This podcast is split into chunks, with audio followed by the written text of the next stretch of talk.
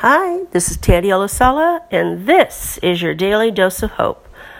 Hope and inspiration and empowerment for wholehearted living.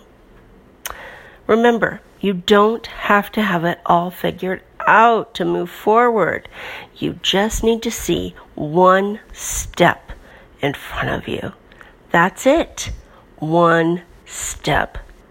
So often we get caught up in the how things are going to happen. I like to tell my clients it's better to focus on the what and allow Gus, God, Universe, Spirit, to figure out the how. Because the truth is, Spirit knows what is the best way.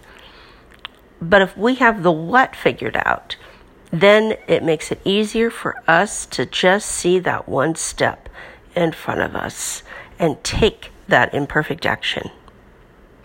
To get daily reminders of your hope, go to bit.ly forward slash DDO hope.